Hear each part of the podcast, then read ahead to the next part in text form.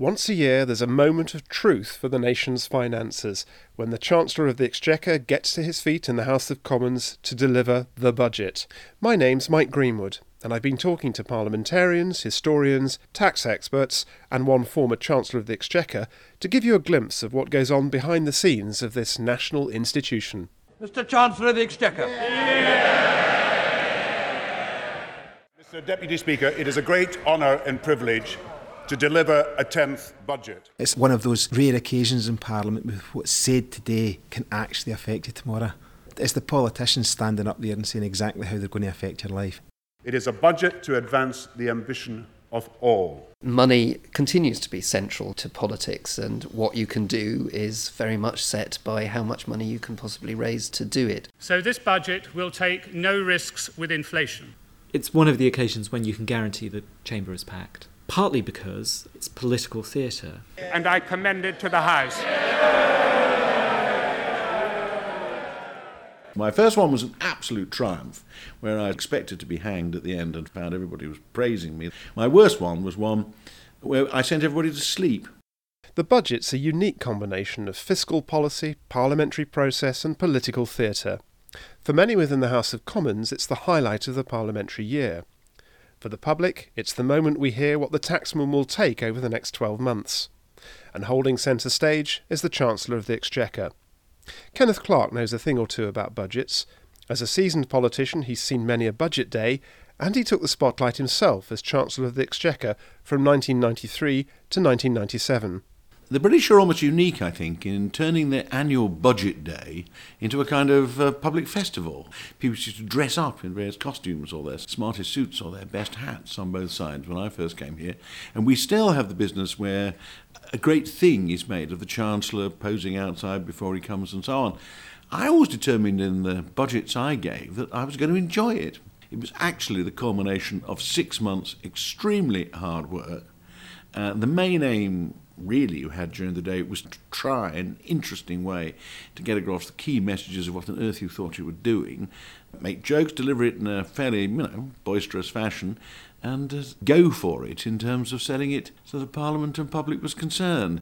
It's true, it's a piece of theatre, but it's also a summary of all of the individual bits of tax legislation that the Chancellor is going to introduce through what's known as the Annual Finance Act. Antony Seely is library clerk in the Commons Library and an expert on tax policy.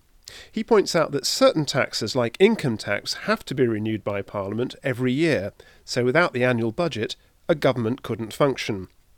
Budget Day opens the process whereby the Chancellor's plans are submitted for approval by Parliament. Alongside the budget speech, the Treasury will publish a great deal of information that will set out in great detail all of the measures that the Chancellor, in most part, has simply touched on in his speech itself.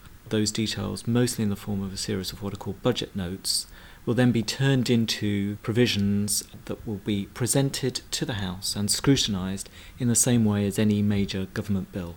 And that power of Parliament to scrutinise and give consent to taxation goes back to the origins of Parliament in the 13th and 14th centuries, as Dr. Paul Seaward, Director of the History of Parliament Trust, explains. There's always been an assumption that it's not lawful for the king to go round just taking money out of his subjects' purses or their lands or, or, or whatever. Raising money for, to support the king's wars, to support his administration, is one of the basic things that Parliament is for. And there's always been a process of negotiation within the House of Commons between the king's ministers and members of the House of Commons saying, well, how much do you want? Um, how are we going to pay for it? Oh dear, that's far too much, and so on. But the idea of an annual event is a bit more nebulous. And it's really, I suppose, in the middle of the 18th century that we can start to see a process which people call the budget. During the 18th century, Britain is at war for much of the time against the French. Very expensive wars, big technology, big ships, and lots of troops abroad. So the whole process becomes a much more annual one. So, the budget's just an annual opportunity for the Chancellor to fill the coffers with what he can extract from us in taxes? Stephen McGuinness, head of the House of Commons Information Office, disagrees. It's definitely more than that. The level of taxation in the country doesn't vary hugely. Between that sort of 35% to 40%. What the Chancellor's looking to do is follow a programme of where the burden of the taxation lies in the population. That really defines who they are if the burden of taxation shifts towards the richer, they're probably seen as far more redistributive and, and socialist. And if it comes back towards the middle and the, the lower end, then they're probably seen as far more business friendly. It really does define who you are and which papers you're playing to as well. The budget really is the acid test of the political manifesto of any government in power, isn't it? It's the one that definitely shows what you're doing in practice. How did former Chancellor Kenneth Clarke approach his budgets? The first thing you have to bother about is the public finances. To make income and expenditure match, which is the problem for all of us, but particularly for a chancellor on a monster scale. The next thing you have to consider is the effect on the broad economy. The job of a chancellor, you, you can't create any jobs, you can't create any wealth. What you're trying to do is make it easier for a few investors, businessmen, and people who work in industry to do so. You've got to decide whether you should loosen up policy a bit. That means put a bit of money into the economy, take a bit less yourself, or whether it's time to tighten up policy and stop things overheating. And then the third one, you start indulging yourself about the kind of behaviour you'd like to encourage, the kind of society you're trying to make, and to a modest extent, it brings out what your political instincts are. But in order to pursue any political programme, the government needs the funds to do so. It wasn't until 1798 that income tax was first introduced. Until then, chancellors had to resort to means ranging from the ingenious to the devious to raise indirect taxes on things like commodities. As the list of these grew, so did the notion of a formal budget. That great 18th century politician, Sir Robert Walpole, usually regarded as the first Prime Minister, starts to compile these incredibly complex fiscal systems. And he tried to put a duty on salt, for example, and tobacco. Crucially, Walpole started taxing tobacco, very controversial at the time. And so, this collection of interesting and complex proposals certainly gets called a budget in 1733, and the word seems to have stuck. Or bougette, it comes from the French, doesn't it? Which is a little bag. And it's this red case where the budget comes, and it's traditionally the Chancellor comes out and shows his red case, and then he brings that to the House and he opens it up with all these papers inside the budget has entered our language now and it very much means looking after the figures and everybody's got their budget for the household and their budget for the family and the Chancellor's budget's obviously for the country as a whole. The budget steeped in traditions which, on closer examination, proved to be grounded in political and economic realities. Take the convention known as Budget Purdah, that strict code of secrecy about the precise content of the Chancellor's red box, it's designed to prevent anyone gaining a financial advantage by exploiting inside information about the budget. Kenneth Clarke.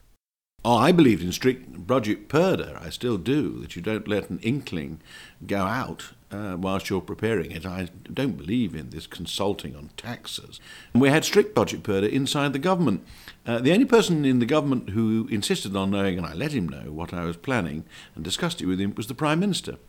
Other cabinet ministers only discovered on the morning of the day. We were so keen on secrecy. And I used to discuss it with John Major and uh, with caution. He carried out what Harold Wilson best described as the classic role of a prime minister vis a vis a chancellor, which is to advise and to warn. But to be fair, in the end, he let me get on with it, even if uh, some of the things I did were obviously not politically particularly helpful in the short term.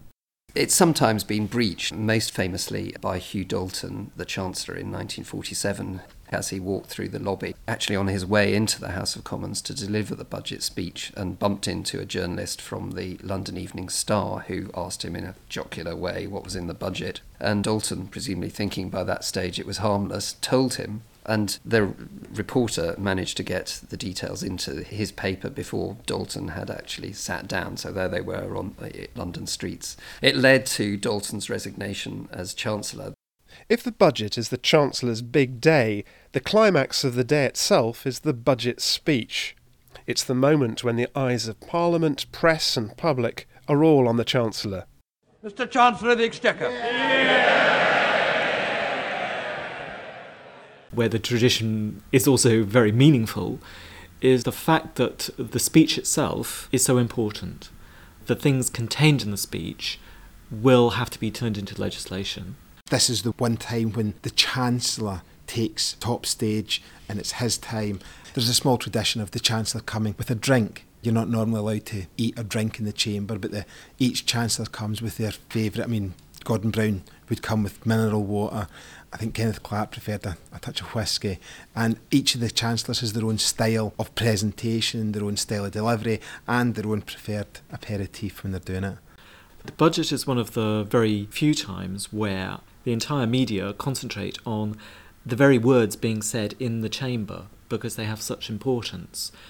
And members right across the country will be keenly interested to know how the budget speech is actually played for their own constituents. You can see in the benches when they're listening to it, you get oohs and ahs and boos, and it really does make it a very exciting time of the year to watch.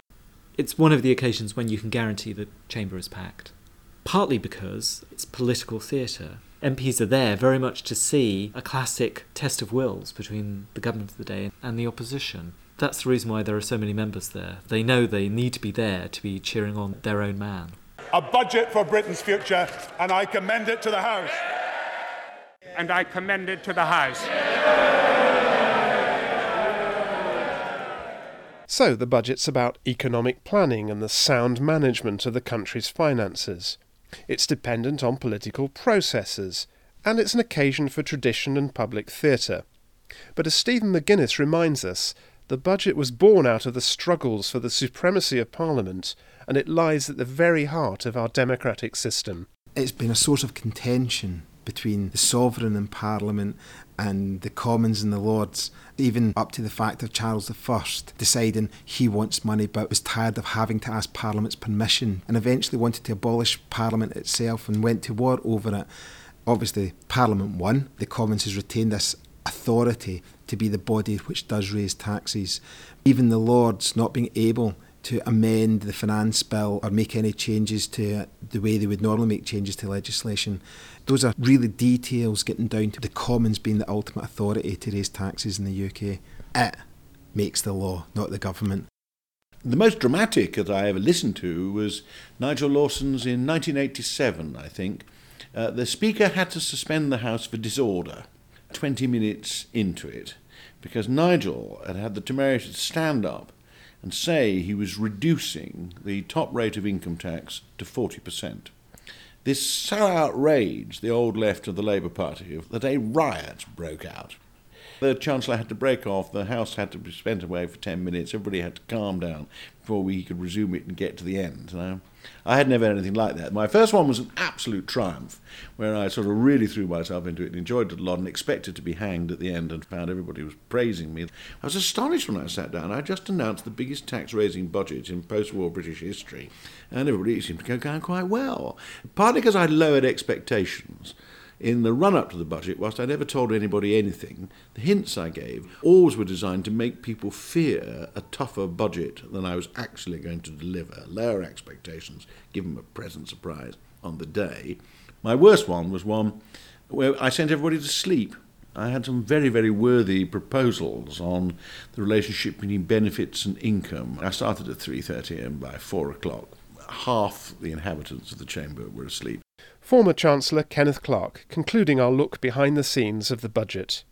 If you want further information about the work of Parliament, go to the Parliament website www.parliament.uk forward slash podcasts. Thanks for listening.